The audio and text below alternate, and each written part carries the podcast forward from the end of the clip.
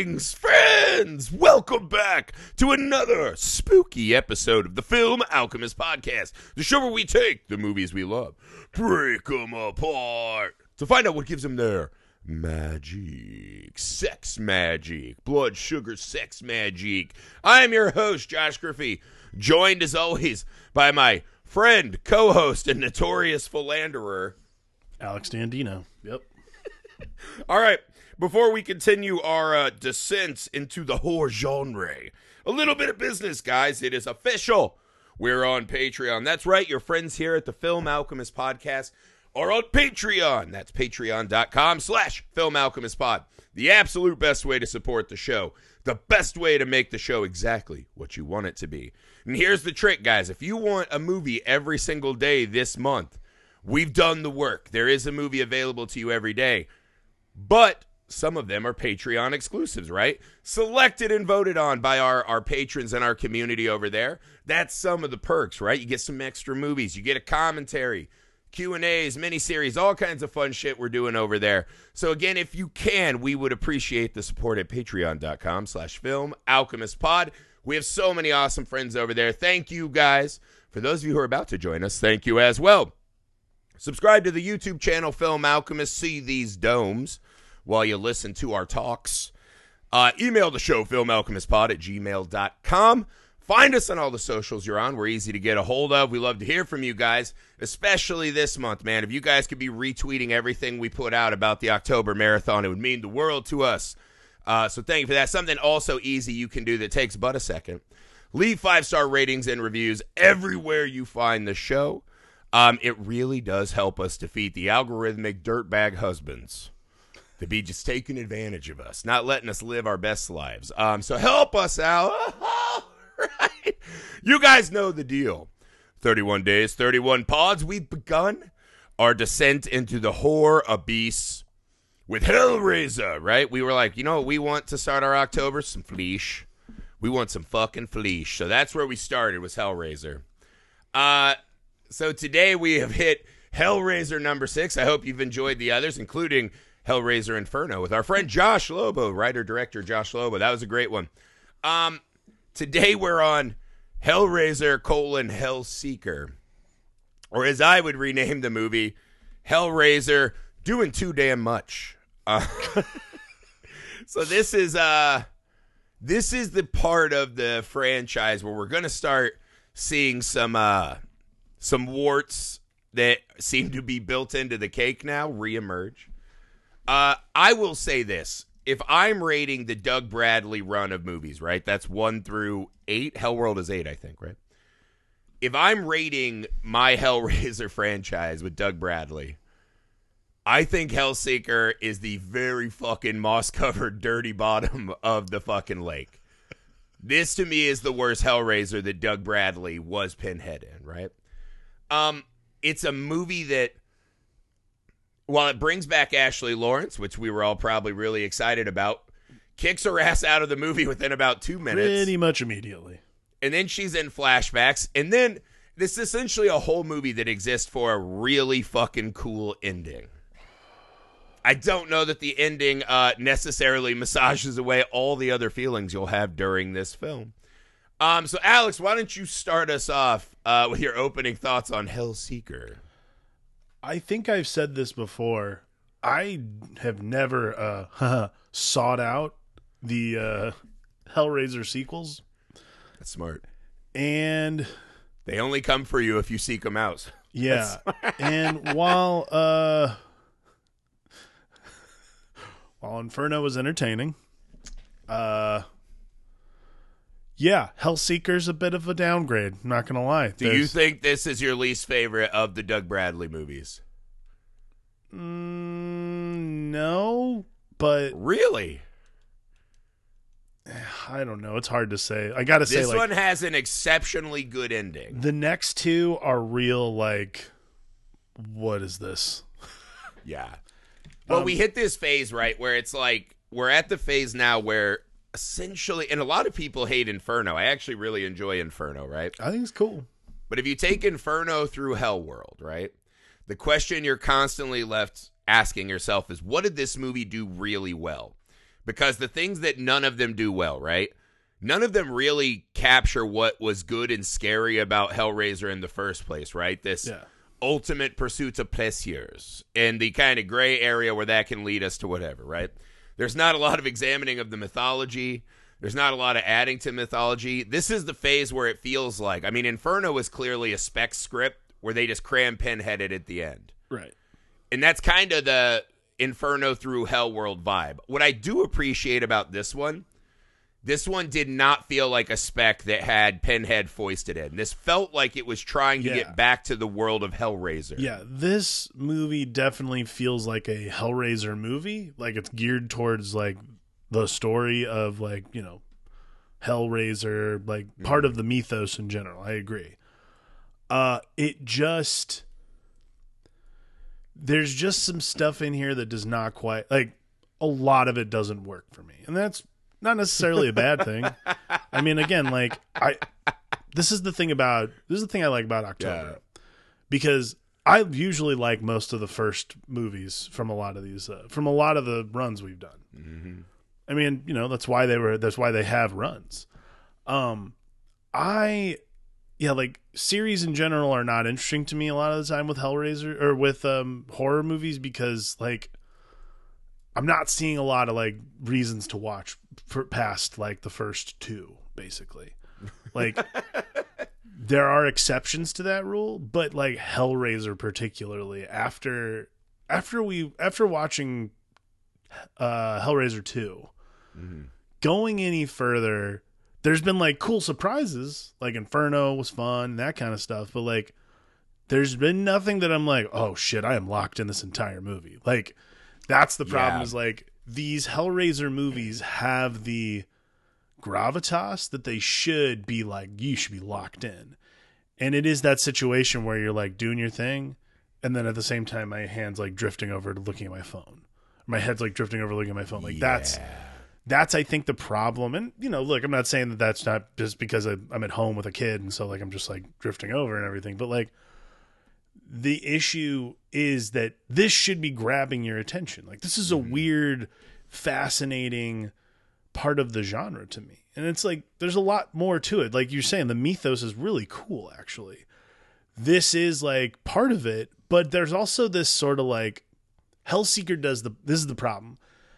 The saddle up and ride thing mm-hmm. of doing a movie like hellseeker is like all right well it has hellraiser in the title so i'm assuming you guys know what's going to happen. You're like yeah but like that doesn't mean you have to just like do it like make it at least somewhat cool like there is Yeah. like there's just there's like bringing christy bringing kirsty cotton back is like i don't know Awesome. uh, that part's cool Should have been great. but yeah Well, okay, so let's let's start here. So one of the things that starts to happen a lot in this this run of the Hellraiser franchise, right? And again, I like doing the whole franchises because some of these I do too. Hellseeker on its own, absolutely if we were not doing this as part of a bigger talk, it would be hard to fucking, you know, fluff yourself into being like, let's fucking talk Hellseeker. totally But in Totally. the context, I think I think it is interesting and worthwhile. Here here are some of the problems that I think begin to besiege Hellraiser at this point. The the biggest problem with Hellseeker, right? The absolute biggest problem. We spend so much fucking time wasted. Right? Like there's very little pinhead or Cenobite in this movie to begin with right if you start your movie with there's an accident, you know, blah, blah, blah. Oh, he's in a hospital. People have already seen him again. Now they're operating on his brain. He's seeing visions. Right off the bat, you're like, oh, this is a none of it's going to be real kind of movie. yeah And that fucking sucks. Because this thing, if you're going to do the, you know, we don't know what's real, right? This movie is not Eternal Sunshine, right? They're not doing their best job of leaping us through a dreamscape. right Um, so then it just becomes this really fucking cluttered hodgepodge of what the fuck is happening. And I think you could argue by the end of the film, the entire construction of this piece is poppycock of the highest order, right? Like whoever is the narrator for this story, because this thing, by the end of the movie, what we realize that that that opening car scene, right, that we saw of him, uh, you know, tickle fighting, right? And you're like, God damn, Mayhem, watch the road. This is why your rates are so fucking high, right? They're tickle fighting and launch into the river. Even that one scene that we thought was our base reality is not true. So everything we've seen is a fucking lie and a mirage, right? So there, there's literally nothing. And by the end, you're like, wait a sec. So he's already the fucking soul. I guess he's in this weird personalized hell thing again, which Inferno kind of dabbled with. Right. But we're just getting to this point. You're like, there's no fucking. We're not seeking the the exploration of the fleesh, right? Like Right. what what are we doing here? Like what is Right, the well- fucking point of all? well like we're starting to shift like this is the thing this is starting to shift more into like oh they're like straight up from hell and like the Cenobites aren't just these like voyagers on the interdimensional highway trying to bang out it's literally like oh they're like actually from hell and Yeah. they know all about hell and they're kind of they of run like, a Halloween Horror Nights kind of thing, right? yeah, They have to they're set up a running like different they're running yeah, they're running like the Halloween store in hell and they like get called out every once in a while. Yeah. Like it's a very I don't know, it's a very weird thing because again, like we've had not saying they've been like just absolute bangers, but we've had like there's been this observance to the actual premise. This Yeah, is the I, I think the first five you could make a pretty good case. They're all kind of on the same wavelength, right? Right. This one though, and yeah. Hey, do you actually the whole time actually from the not the whole time, but like the very top of the movie, I was like, is this why Dean Winters is the actual is the car insurance guy? Because like someone saw him in Hellseeker, like, all right, Mayhem. we- I mean, we're gonna have to do that shit, right? I don't want to say that he's not a good actor, but he essentially is a a sex dummy in this movie. He is bringing absolutely nothing to this film. He is a black hole of charm in this movie. He essentially exists for every woman we see in the movie to immediately just start throwing themselves upon him. I'm trying to think when he ended up being on because like this is the crazy thing. Like Dean Winters is a really good actor. Like he's great in Yeah. Oz. I thought he was fucking fantastic on uh, Thirty Rock. Like that was the thing Yeah. I remember him from the best. He the has most. nothing to do in this movie. It seems because it's he seems like he should care more that there's all these dead bodies and no one can find his wife. And instead, he just always goes, "Wait a sec, here's an emotion. Uh, I'll rub my head again." And it's like, dude, fucking bite into it. Like what? Also, I, I think there's just this glaring issue with the movie that wouldn't it be better if he was the fucking mystery ghost and Ashley Lawrence was just walking us through the movie? yeah. We're just doing another Kirsty Cotton is like, oh god, the box came back into my life. Ah, that's like my that's probably my biggest issue with the movie is like we cut out the thing that actually matters like that actually like links us to the lineage of the of these movies and yeah we just follow the mayhem guy through the rest of the movie and you're like yeah like we are very loose with the uh hidden hidden agenda of this movie but I also just yeah, I don't find him entertaining. I think that's another thing too. Like this is a really important thing about these Hellraiser movies. And having watched a bunch of them now, like the performances just to get you there. At least the performances have to be entertaining. Like look, you could think that the first Hellraiser is just absolute nonsense. Mm-hmm. But that first one is so entertaining because those performances are outlandish as hell. It's fun as hell to watch, man. And that's what makes the movies better. I mean, we talked about this with Hellraiser 2. Like if that guy hadn't been yodeling while like with like a, you know, weird, you know, hell penis Dickhead, attached yeah. to his head, yeah. That would have been just like kind of weird and lame, but like he's like yodeling again. This like over the topness is what's great. I, I'm just not getting that from Dean Winters in this movie. What what is he supposed to be offering us, the audience? I feel like this is one of those movies you kind of figure out the game really fast. Yeah. None of this is true. Pinhead is here, so again, we're doing an inferno where we're trapped in a Twilight Zone hell prison, right? Right, right. All right, I understand that.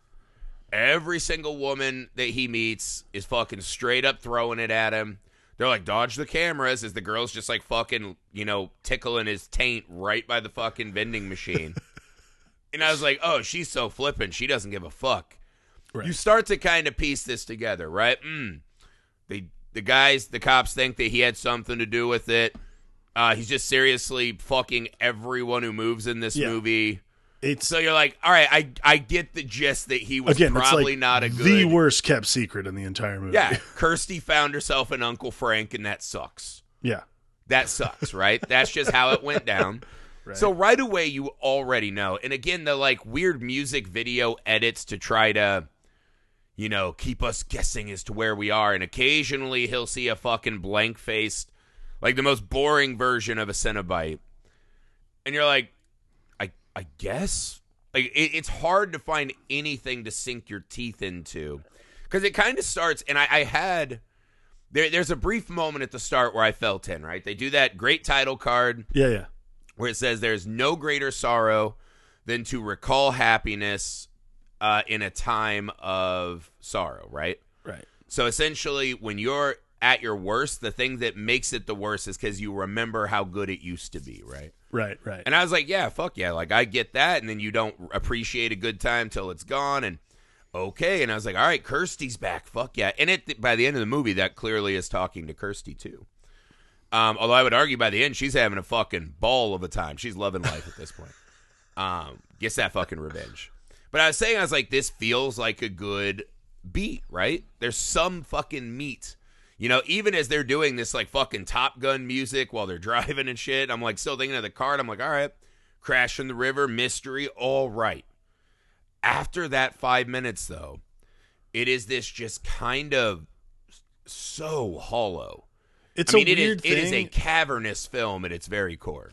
it's a weird thing when you watch a movie like this like to do that bit like the gimmick of like oh like the wraparound's gonna be it's you that's like you know it's the mm-hmm. I see dead people bit like the problem is is like there's like the sixth sense version of doing it where like you don't realize you're watching a ticking clock but this mm-hmm. one feels like literally someone's like hey come on let's go It was one of these movies where I paused it and I was like, God, 40 minutes. yeah I was like, I get it. He's in hell. Like, what's because this thing, Inferno plays it pretty straight, right? Like, there's a mystery to be solved. Some kids losing fingers, right? We've got a clock. Right. Well, Inferno has it this. unravels, yeah. Well, Inferno. This is the advantage Inferno has. That it has this. It has the detective thing built in. Like you have this like, you have this procedural angle. Mm-hmm. So, the mystery that's unraveling at least is entertaining in that regard. This is literally like a guy just like what seems like uh either like cross between like the worst nightmare he ever had and then also like all the pussy he could ever imagine. Yeah, there there is a part of you that's like, really, Pinhead, this is the best hell you could come up with. Is this guy just walks around getting fucking blown Well, this is, everywhere? this is the other thing too, and I, I don't know, like, like in hell, couldn't he have a not super hot acupuncturist? right? Like we what bring it hell? down a notch. Like this is the. What about someone who's like drooling on you when they put the needle in? Like, make it a little sadder. right? Well, That guy like, would still fuck, but like, make it weirder. Come on. the methodology changing up though. Like this is the part that kind of throws me about Pinhead and and the gang this time around is the methodology changing of like, oh, we're gonna like trap him in his own. I mean, and I know that's technically kind of Christie in a way, or Kirsty in a way, Yeah. but again, it's just weird. Like, I'm so I'm I'm so confused going into Hellseeker because the rules are just like literally thrown out, and I have no idea. Inferno like- blew up the mold yeah, a lot, and then this feels like one where they're like, we've got half a script somewhere. You know, what I mean, it was that Beatles thing by the end when they did "Day in a Life," and it's like, I got thirty seconds of song, I got two minutes of song, boom, song. right, right. Um, I Well, I don't know. Like, this is the thing that I don't understand about because I, I was really I, I I was reading about this because like I had to figure out. I'm like, why does this movie feel so odd? Like, what about this is so like you know I, I don't. it's the first time in the franchise I really felt no spark yeah. for like ninety percent of the movie. So like I was reading about this, and this actually so originally. A writer named Michael Lent came in and pitched a movie called The Hell, oh, like uh, The Hellseeker. And basically they went into uh they went into production after he finished the script and Rick Bota came in to direct and literally rewrote the entire thing to include Kirsty. So all the assertions that we had when we because I didn't read this until after watching it after or until after watching it. So all these assertions were like because I thought it. I, I I'm with you. I thought it was. It felt still felt like a Hellraiser movie, but like Yeah. a spec that just like got Hellraiser crammed in. And I'm like, oh wait, this is a Hellraiser spec that got Kirsty crammed into it. Like Yeah. it's such a weird thing, and like why put her in? Yeah, and why is she have her be the one we follow? yeah, Like even when you did she's Dream literally Warriors, the right? point of this. Yeah, when Nancy comes back in Dream Warriors, she's still an integral part of the story. And again, every good moment in this film is mostly resides with Kirsty, right? Like there are some cool scenes, right? So like when he's in his apartment and the boss lady comes in and is like pow pow pow, right? And she's just teleporting around with less clothes on. Right. She's like, get over here and fucking, you know, it's time to get your fucking daddy on. No safe word. Let's go. And he kind of is like, whoa, hold on. I'm a happily married man. Which again is like such a weird thing to write into his personal hell is that he actually thinks he was a good husband. um, a small detail I did like. But then, you know, she's like, oh, get the camera out. It's go time, right? Um, because we saw it earlier when he's like filming Kirsty's birthday present. And you're like, ah, I know what to use that camera for. But when she he's watching her and him have sex, right? And he can't stop the camera. And then all of a sudden Cenobites are fucking grabbing and attacking and whatever. Right. I was like, that's a pretty good fucking horror beat. That then immediately is washed asunder because we're like, there's no fucking flesh on the table. Yeah. This is one of the keys. So in Hellraiser 1, right? The the very basic premise is a person is like, God, these orgasms just aren't enough. Um, they go seek more. Right. There's actual fucking flesh on the line. And you see the ripple effect in real world of how this hits people. Right. The more you take this to a hell dimension and that the fucking game's already over. And again, it's a trick they got away with once, I think. By this point, you're like, I, I don't want to do this again. Yeah. You know what I mean? Like you, you already did the like it's all a fucking hell prison kind of thing. So they were close on some of it, right? There were definitely moments that were getting close, right? Like I like the sentiment when he goes and finds the box and he's talking to the, you know, the guardian of the box or whatever. And he says, You are uh you have a wife who traps you with forgiveness. Right. You're looking for a way out. I'm like, all right, fuck yeah, this is interesting. I don't know why they tried to hide from us that he was a bad guy. Yeah.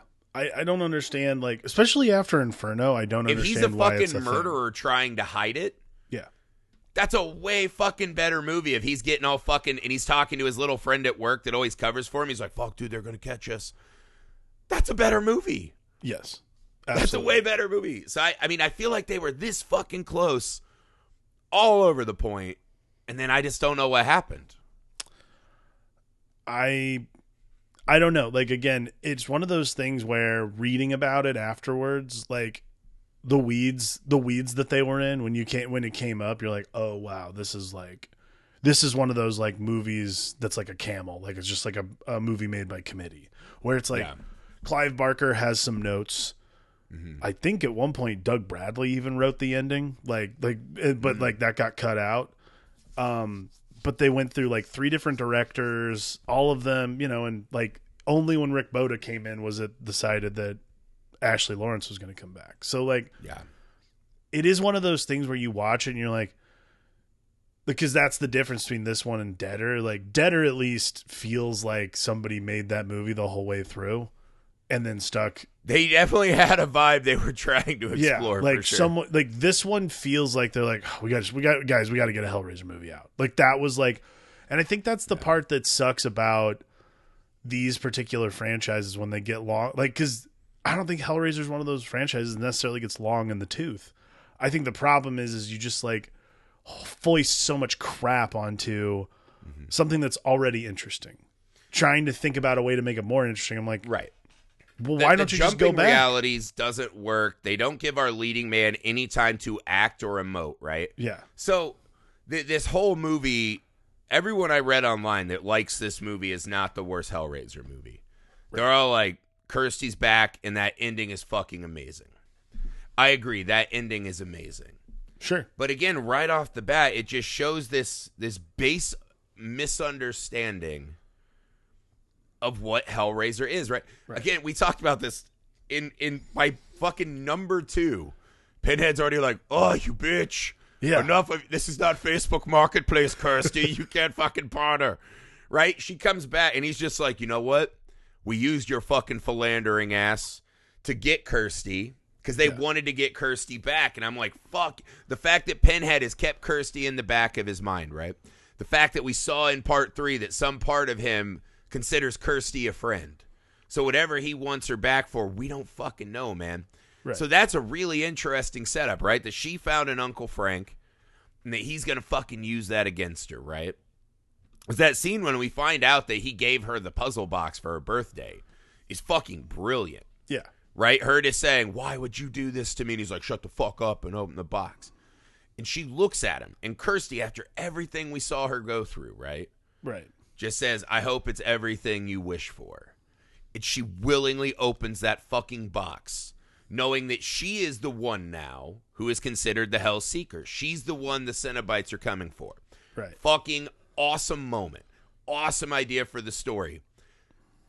We literally just cut back. He's like, I wanted a more interesting creature, Kirsty. You're like, yeah, fuck yeah. And she's like, how about a Costco five for one? Excellent deal. it's like, why? Like It for is this- 20 years you've been fucking thinking about getting Kirsty back Yeah. and you're just like, oh, I'll take these other fucking scrubs. It is weird how the movie, yeah, like this whole, like that whole section is almost like it's like a farmer's market. You're like, all right, fine, you can have five lettuce heads for one. She's like, whoa, whoa, whoa. What the I'll give you three other versions of me, and hey, don't take my word for it. My husband also wanted to fuck them more. And I'll give you these two guys on top who are pretty bad guys. You're gonna have a great time. yeah, like, like, it's such I- a weird. The, the fact that Kirsty and Pinhead come face to face again after everything we saw in those first two movies, and then even in the third, that talks about Kirsty again, and she literally just says five for one, and that's it. They don't like hash it out. I'm telling you, it, it's thi- such a fucking missed this is- opportunity. this is the era of Pinhead is sitting in the lament configuration and with his fucking, you know, very cool chains and slippies, just sitting up trying to watch, you know, whatever home renovation show he's watching. And as soon as he's getting back in, this is you can just tell like God damn it. All right, fine. Everyone get your weird faces on. We'll go up there and talk to them. Come on, leftover Cenobites. My old crew's gone. We're just down whole here. crew's out here. You with the weird face. Yeah. it's uh I I but this is what I mean. I think like, what you see and again why I think this is useful to watch these all in tandem, right? You see these really interesting threads, right?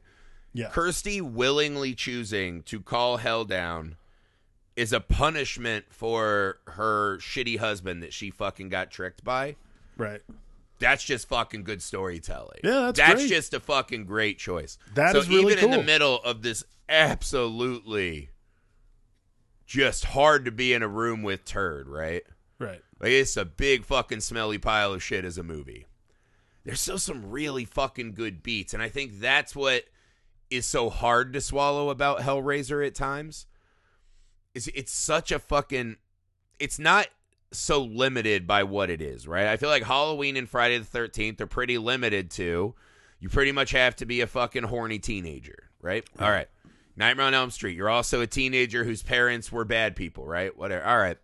They're all kind of focused in on Hellraiser can be in the fucking crevasses of all of us, right? Like when the surgeon's going in on him, he's like, it's such a small membrane that separates, you know, pleasure and pain and all that kind of shit. It, it, I think that's how I always think of it, right? There's so little difference between us and the guy who's like, you know what? I hate my nine to five. Goes home and fucking chops his family up with like something he bought on QVC and fucking rubs their puree all over his nips, and he's like, Absolutely. I just had a bad day. You know what I mean? Like, there's so little that fucking separates all of us from like that just shockingly horrifying monster. The guy who lived next door, right? The guy who is the deacon at your church and he ends up being, you know, fucking BTK or whatever. right. Right. And that's why Hellraiser has all of these wonderful opportunities. And you even see it in this one. This is what kind of starts the like, oh, now Pinhead just says the same like four catchphrases every movie. Yeah. You know what I mean? Like, I have such sights to show you, like still. And I get it because he has to like do it to a new audience every time. He's like, "Oh, you're back. We can skip the fucking intro course. Flip, skip those first three PowerPoint slides. Like now, nips. You know what I mean? Like, Yeah. We're doing the face pull thing again. Every movie has the face pull, right? Yeah, it's yeah. like they they're just not pushing the envelope hard enough to go to these other areas. But they found their fu- this what that's what I'm telling you. They found their fucking movie. Kirsty yeah, like is now the Julia, yeah, right? She's- she married a Frank and now she's a Julia. There is this inevitability, right? The fact that once the box has touched her and corrupted her, this was always her fucking path. Now, if she's the one who opens the box and then has to go through the movie and the mystery, you're you're getting 50% more buy-in from me as an audience member because I have that old shit to fucking think back on. right. You know what I mean? Yeah, I mean that's exactly what it is though. Is like that ending works because of what we're talking about, like the trading on this trading on this nostalgia is not the right word, but trading on this um the knowledge of what we have from the past. that is what makes that ending fucking solid. And yeah, like sends the movie off on a decent note because yeah, you're like, "Oh cool." So she's like she's no longer, I mean, she fucking iced this guy and, you know, five other people, whatever. She clearly is evil now. Like, yeah, like she is full blown. She's out of it. Like she's done being anybody Right. other than, you know, her own personal hero, which is hilarious. But at the same time, like, I like that. That that's that's what makes the movie work. Like literally, it's I don't know, seventy minutes of just like, no, no, sorry, sixty-five minutes of like that's just like I get it. Like we're Yeah. gonna do Hellraiser move, Hell, Hellraiser moves, and then like the other twenty is just like story, story that I wanted. Even the one detective having like the two heads at the end, Yeah, right? Like it's all of us, right? It's just a mix of like how much, right? And I was like, even that's something, man. You could have fucking Yeah. rocked with that. Um again, I love the idea of the ending of Kirsty just running around getting all these fucking trollops and you know, her husband and these dudes and being like, You're gonna fucking pay. Um, I'm in, right? But I was like, God damn, like because even at the end when the detective hands her the box back, right? You're like, all right, is pretty good. Like she got away with it right. busted his ass. When she takes the box, there's still that look on her face, like, fuck. Like I'm in, but now it's like, what stops her from just going back to Pinhead and being like, all right, five more, five more. There's got to be five more pieces of shit. you know what I mean? That live in this area. Um, you know what I mean? So I. I just I don't like the deal with the devil unless Kirsty is going to ask yeah, Pinhead to be like, hey, you know, hey, Hell Priest, great Hell Priest. yeah. I mean, I want to me- be with you. I Yeah. want to be part of the gang. Then which would have been yeah. cool. Like Fuck that'd be yeah. fucking rad. But just That would- saying, because why wouldn't everyone who gets caught, right? All these fucking nipple clamping, you know, fucking devious motherfuckers that open this box. Why Right. wouldn't they all say, "Hey, I'll go kill two people right now. Stop fucking clamping me." It's bad logic. It is, but again, like, but see, this is the problem, and you put like bad logic. We're talking about Hellraiser here, like literally, like Right. everything about it flies in the face of logic. But like the rules that we had established in the universe don't even work anymore. Now we're Sure. doing like, now we're doing flim flams, and Yeah. you know, Pinhead's like, I have such sights to show you, but I I also showed that person like 30 minutes ago, so give me a minute. Like it's very Right. like again, this this isn't a problem like Har- Harold Potter, right? Where they're like, "Hey, you know, everyone flies on broomsticks, and there's a kooky fucking train that all your kids ride to school on." And you're like, "Oh, but like three movies later, you show me everyone can just teleport anywhere they Right, want in an instant." Like that. That's the kind of problem when you're building a magical world, right? You're like, "That seems really cool." And you're like, "Ah, but in like the fifth book, you made this thing that kind of makes everything else in the world seem pretty fucking stupid." right.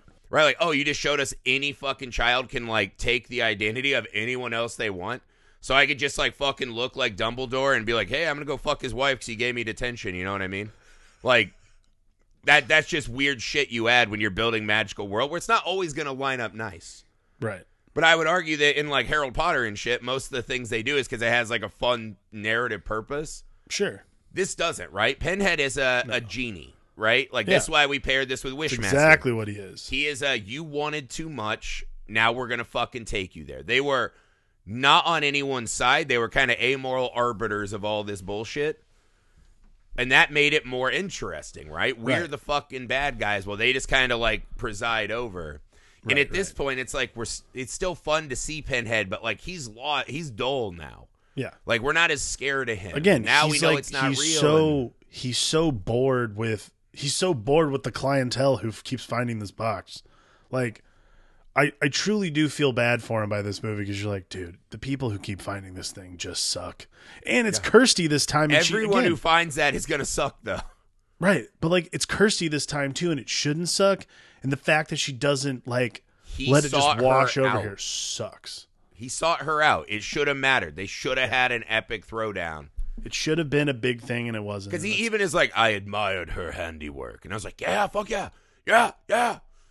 And you don't get the sense that it's over. Like, she still has the box. She doesn't seem thrilled about it. She knows it's not over. right, But she just fucking killed five people with like a lot of fucking pizzazz. a lot of gusto. So, like, I don't have any doubt she can be like, I'll do two more. Like, let's go. I.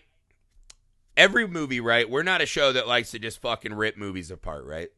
So we kind of turned Hellseeker into a a look at some of the problem. Because I would say if you're talking about like the great horror franchises, right, and where they rank on consistent quality, I mean, Hellraiser might be about as low as they go, right?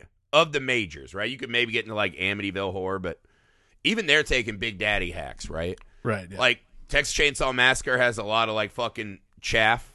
yeah, But like when it's good, it's really good. I so I don't know. I mean, I feel like that's the problem. Is Hellraiser should be like Hellraiser one is as good as any horror movie ever. But you get to these, they they lost the fucking you know the rock hard hook that's flying out into that fucking you know pay dirt flesh. yeah. And we're just kind of meandering. And I think Hellseeker is the most meandering of all. So that's why I would personally say it's my least favorite. Um, of the Doug Bradley ones, because the other post Doug Bradley ones had their own fucking uh Their own warts. yeah, their own fucking various issues that we will discuss later. So that's it on Hellseeker. It was good to see Kirsty back, man. That was fun. Um, it's just better with Kirsty and Pinhead on the screen. It's just fun to see that. Um, so you guys know the deal. 31 days, 31 pods. So we'll be back tomorrow with Hellraiser colon deader. I don't Question even like mark? saying that word, right? I don't love that word. Hellraiser deader. This is um Criss Angel zombie fucking uh Hellraiser. This is Lord of Illusion Hellraiser uh is what we're doing tomorrow. Uh, a lot more pizzazz than this one today. So we'll be back then. Guys, please go to Patreon, patreon.com slash film alchemist pod. Support the show. Make sure you're getting every movie uh, on this October mega marathon. Email the show, filmalchemistpod at gmail.com. Leave us ratings and reviews wherever you find us. We're on all the socials. Uh, subscribe to the YouTube Film Alchemist. I think that's it. Uh, guys, that's all. That's all we got for today. For the Film Alchemist, I'm Josh Murphy. I'm Alex Dandino.